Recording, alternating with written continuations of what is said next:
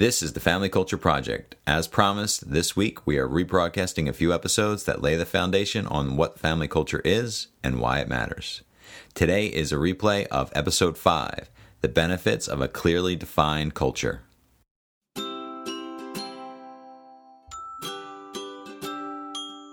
Procrastination, lack of team spirit, and decreased engagement are all signs of a negative culture, both in organizations and family. This often happens when vision and ultimately the culture is not decided ahead of time.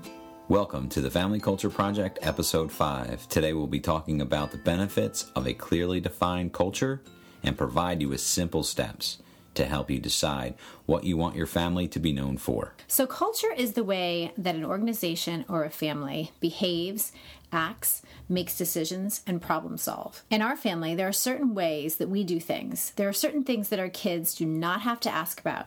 They know it's expected of them and they know it's what we do.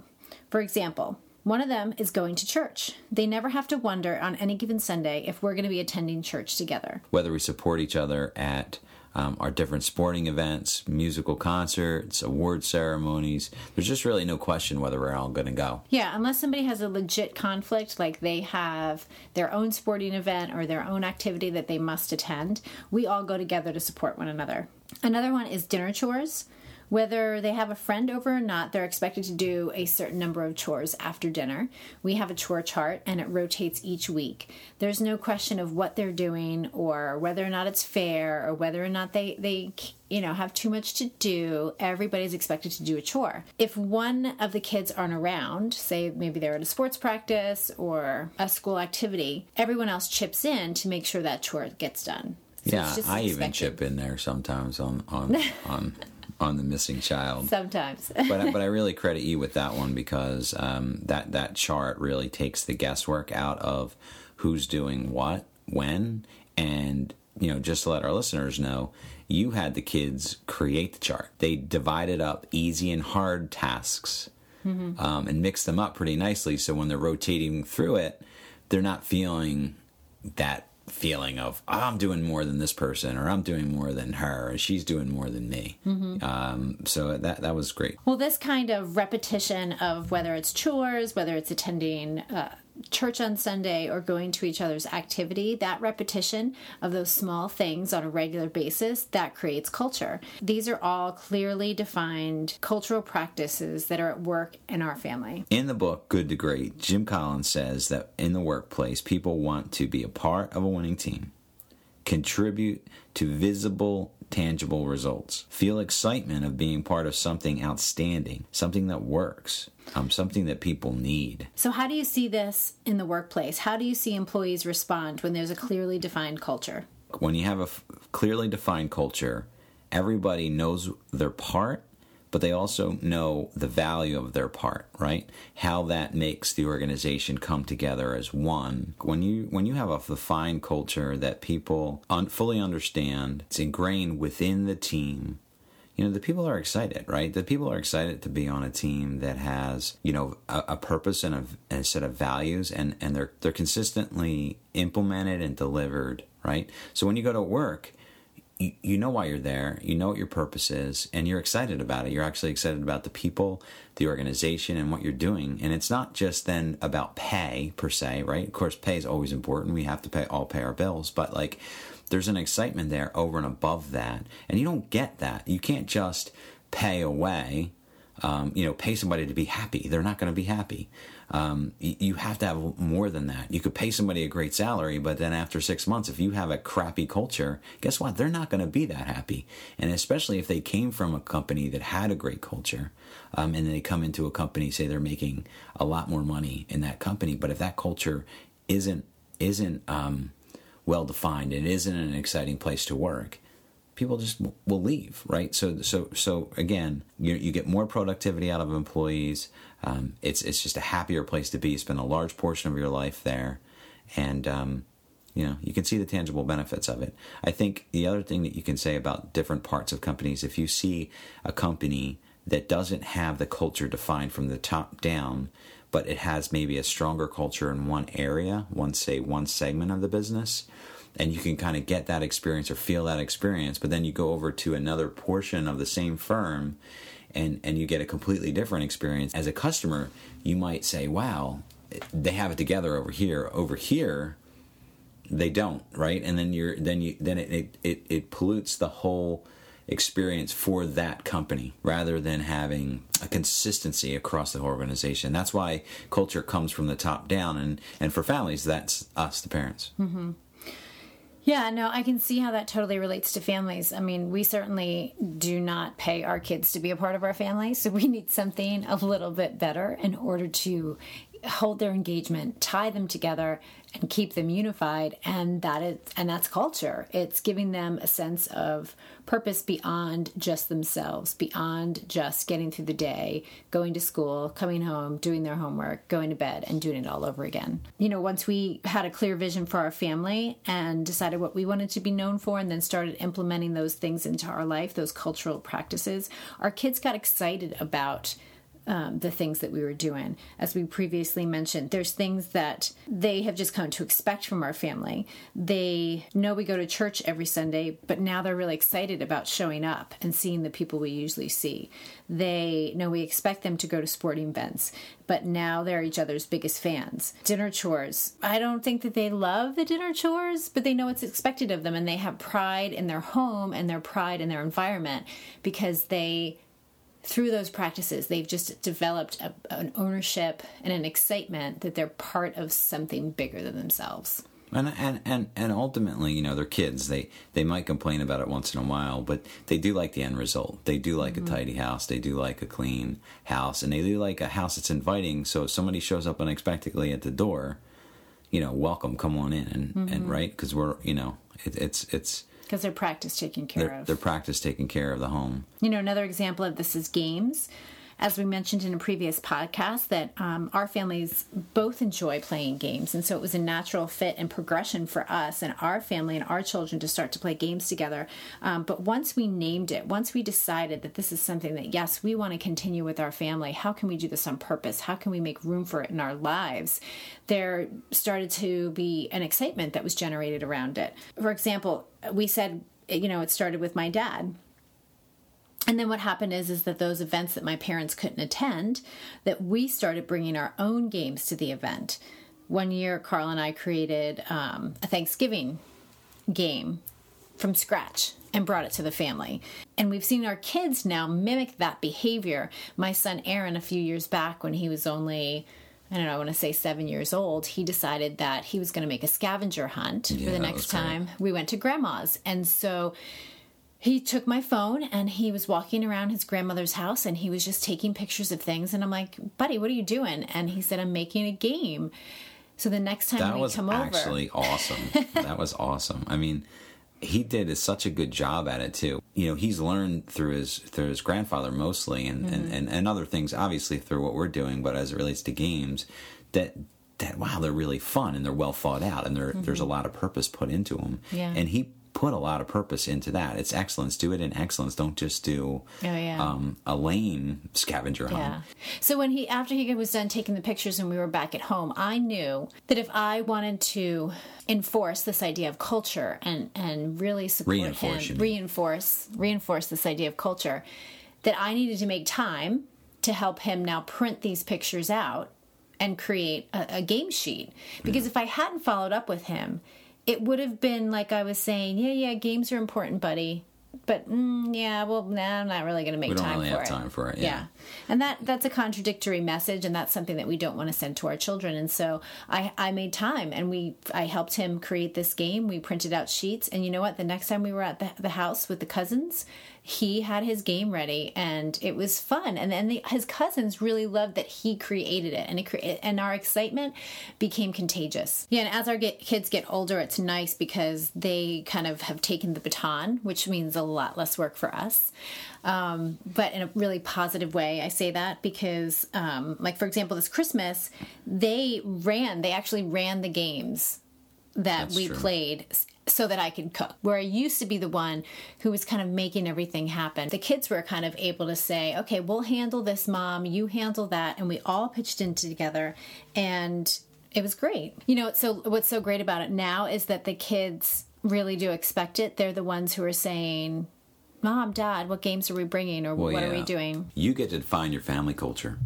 It's up to you to determine what are your values and beliefs, and also what customs and traditions do you want to have as a family. What are the things that you like doing together that you want to continue to do together? What are the things on that list, and how are you going to make the time to make that part of your family culture? A clearly defined family gives children a strong sense of belonging. Every other week, we host Connect Group for our church. Now, officially, Carl and I host the group. However, our kids understand that they have a responsibility and they're a part of it too. When we talk amongst ourselves, we say we're hosting Connect Group this evening. We don't tell our kids it's time to clean up because mommy and daddy are having people over. We use the word we. We continue to affirm that we as a family are having people over. So that means all of the kids chip in, they help out with preparation, and if there's children that are coming along with the people that are attending, our kids are hanging out with them, interacting with them. You know, hospitality is one of the things that are important to us, and our kids even at a young age started to understand what needed to happen in order to pull off an event or to have people over. And so from a very young age, they know what it's like to set up. They know what it's like to have things ready when somebody comes over. They know that before we start setting up, we want to go around the house, we want to tidy up, we want to make it welcoming, we want to make it comfortable for people to come into our home. And so it's just something that they do now. Aaron was having um, five friends over ahead of going to a birthday celebration. You know, the first thing Aaron did when he came in the door was like, okay, guys, we got to get ready. We've got my friends coming over. So I'm going to go up and I'm going to get a shower, and if you guys could clean up, right? So I mean, like, you know, so and then you know the funny thing about that is we laugh, and but we knew what he was talking about, right? So mm-hmm. we're, we're all right. We're hosting, even though we're hosting five of Aaron's friends. We're hosting. You know, and even our daughter Ava, she volunteered to host her freshman field hockey lunch this year. And what I love about it and what this has to do with culture is that as soon as she heard that they needed someone to host an event, she knew that that was something that we would be willing to do and that she wanted to do because she had that sense of identity. She had that sense of belonging. She had that sense that that is what the Amicis do. And of course, when we went up and said, hey, we're willing to do this, one of the other moms was like, of course you are, because that's just what com- people have come to expect that we're willing to open our homes, to host these types of events, and to, to have that place in the community where people can gather. Yeah, no, definitely. I think that's happened, um, you know, in several occasions throughout the year, whether it was just our daughter volunteering for that with her freshman field hockey team or just um, folks within the community asking us to host certain events. And you know, um, we, I've mentioned this in previous podcasts. You know, our family's values are not better than anybody else's. So you're going to hear us talk about some things over and over again because it's just what we do, it's who we are. But there may be other things that you do. You may have other gifts and talents, and you may have other desires that you've been uniquely positioned to live out and to use to serve others. And so, as we talk about the things that we enjoy to do, we want you to be thinking about what it is that you love to do. You know, whether it's offer up for others or for your own family, certain things that can be counted on. for your family. No, it's awesome because, like, think about it. You have we talked about this last time. You really don't have time not to really define your culture because it really helps guide your choices um, and what you're going to be there for and what you're not going to be there for. So it really it really helps set your agenda. It helps set. Um, you know what you're rooted in. You know your values or your family, and it helps you make the choices of yes, this is what we want to do. This is what we're doing, and then you'll get you'll be known for it, and then you'll be asked to do it. So it fits right in with you know the sweet spot of wh- what your family is all about. Mm-hmm. Not only does it help you make choices when your family culture is well defined, but it helps helps your children make choices as well. Especially because we can't always be there as they get older to give them the nod or to reaffirm their choices or to encourage them to go in a certain direction. So much like in a company and its employees, children do not create the family culture. However, that's not to say that they don't or shouldn't have a role in shaping the future of the family. So, depending on the ages of your children, we recommend that you include them in the discussions around culture. So, when our kids were six, eight, and 10, that's when we had our first conversation about family culture. And for us, that was only because that's when we started to understand the importance of it and the power of it in a family. And so, I remember very clearly we were actually at a Chipotle restaurant and we were having lunch with the kids. And I asked them to tell me what they thought of when they thought of Chipotle. And they immediately said good food and fresh ingredients, which I thought was pretty mature of them that they had made that observation about this particular restaurant. But it has to do with branding. That's the message that they're sending everybody. And it is the product that they follow through with. Mm-hmm. We also asked them what they thought of when we said Michael's. So, Michael's is a craft store, and they immediately knew that that's where they would find craft supplies. It's not where they're going to find sports equipment. It's not where they're going to find groceries. It's crafts. When they walk through that door, they know they're going to get crafts. And so, at a very, very young age, thanks to marketing, advertising, and branding, they understand culture. They understand what a company is going to deliver. We furthered the conversation by asking them about friends that we know in our community, very specific families. For example, we asked them about a neighbor of ours, and they immediately talked about how she always has the best snacks. She has hot chocolate with pepper- peppermint sticks and homemade snow cones in the summer, and you know she always loves to have us over. And so I don't know where she gets all those gadgets from, but she does a lot of cool gadgets. So I'm I'm always shocked and amazed at how she is able to pull out like the snow cone thing. That was awesome.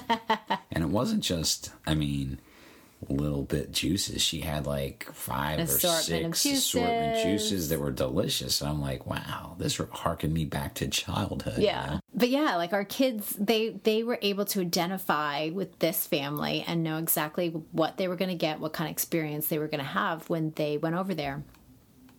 Um, we gave them another example of a family that they're friends with. And one thing that they said was that their siblings always fight, that every time they go over there, there's some kind of argument, some kind of squabble that disrupts their playtime together.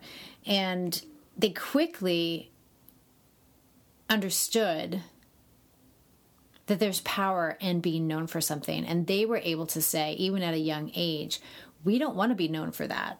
Yeah, and no, I, that's powerful because think about it. You know, if you're if you can identify that's what you don't want to be known for, mm-hmm. if you start bickering with your siblings, you're saying, "Wait a 2nd mm-hmm. I don't want to be the family known for mm-hmm. bickering siblings." Yeah, and it really stops them in their track or makes them rethink about it and doesn't allow them to do what kids do, which is you know take it take it to a step where it's just going too far and mm-hmm. it festers and go and go go forward. They get the idea that that's not what we want to be known for. Mm-hmm. Doesn't mean they never bicker. Oh, yeah, they're not perfect by any means and they still have their squabbles, but I think they're a little bit more aware of how they're treating one another, but also the men- message that they're sending to other people. Yeah, so, and, and, and if you have older children, one of the things you can ask them is, what are the favorite things about your family? It really helps for them to just have an open ended question and be honest about the favorite parts of the family because really it's, it's those favorite things that you want to reinforce and make it as a defined part of your family culture. And then you also ask them, what are the least favorite things? Those are the things that you're doing and either consistently or somewhat consistently that they don't actually want to be known for. They don't want to be known for it in, as a family. They don't they don't they don't like it. And and those are the things you want to you want to make sure that you're purposeful about leaving behind. It's time to become the family you were meant to be. We are thrilled to announce that our online course, Build Your Best Family, is open for registration on April 15th. We will be your companions as you decide what you want your family to be known for. Determine your core values and passions, and then translate your values into behaviors that can be taught, coached, and celebrated. And then create a family manifesto. The course includes access to our private Facebook page that will connect you with others taking the course. Plus, we'll be there with encouragement and additional resources and live Q&As. Go to www.thefamilycultureproject.com to pre-register. You'll be the first to be notified as soon as you're able to sign up. Plus, you'll receive a pre-registration discount. Be sure to type in the T-H-E familycultureproject.com forward slash the course. When you're ready to have the discussion about culture, it's important that you make time for it on purpose. Put it on your calendar, don't just wait for it to happen. Number one, reflect on your past together. Talk about your favorite childhood memories growing up and where you spent most of your time as a child. We talked extensively about this step in episode four on your past, present, and future culture. Number two is recognize the sights, sounds, and smells that represent home to you. Number three, consider what others are doing and how it impacts you. When you go to their homes, what makes you feel welcome and what can you always count on when you're with them? And this is very similar to what we mentioned that we did with our children. Number four, determine what things from your past you would like to carry into the future with your family and what things you just like to leave behind. Again, this is something we talked about a lot in episode four. Number five is ask others what they already think that you're known for look, we all need feedback, whether you're at work.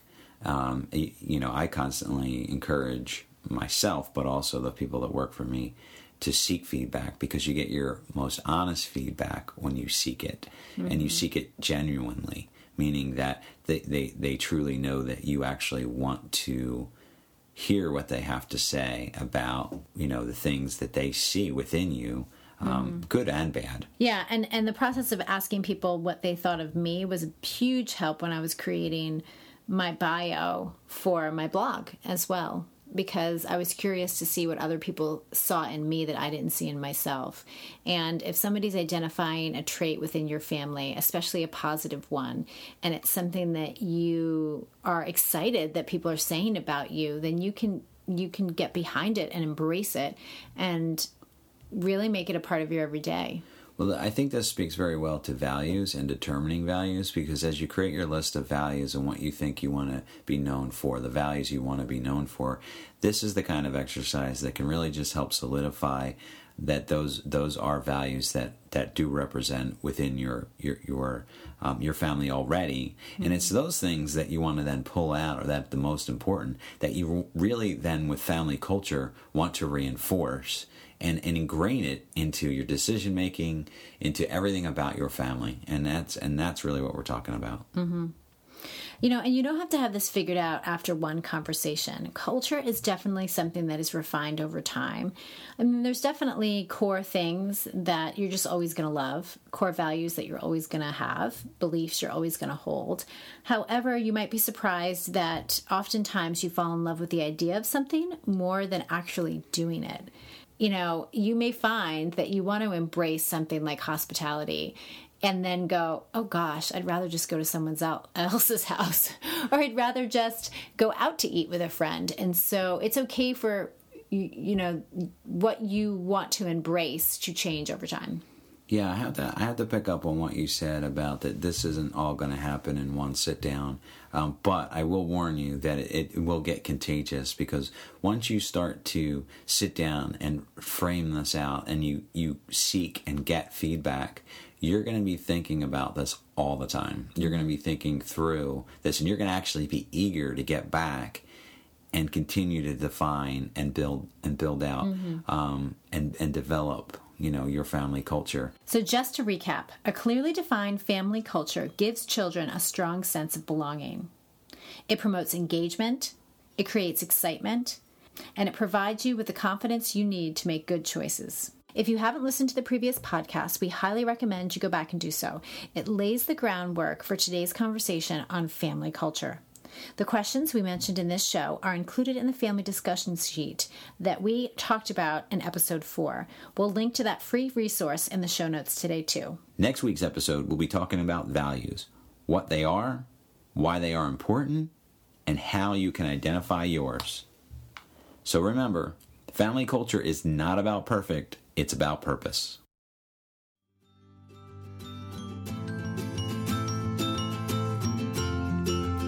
If you've been enjoying the show, we'd like to ask you for a favor. Would you be willing to leave a short review in iTunes? We're passionate about helping families thrive, and reviews help families find us. We really appreciate your support. Remember, family culture is not about perfect, it's about purpose. To learn more about the Family Culture Project, go to thefamilycultureproject.com.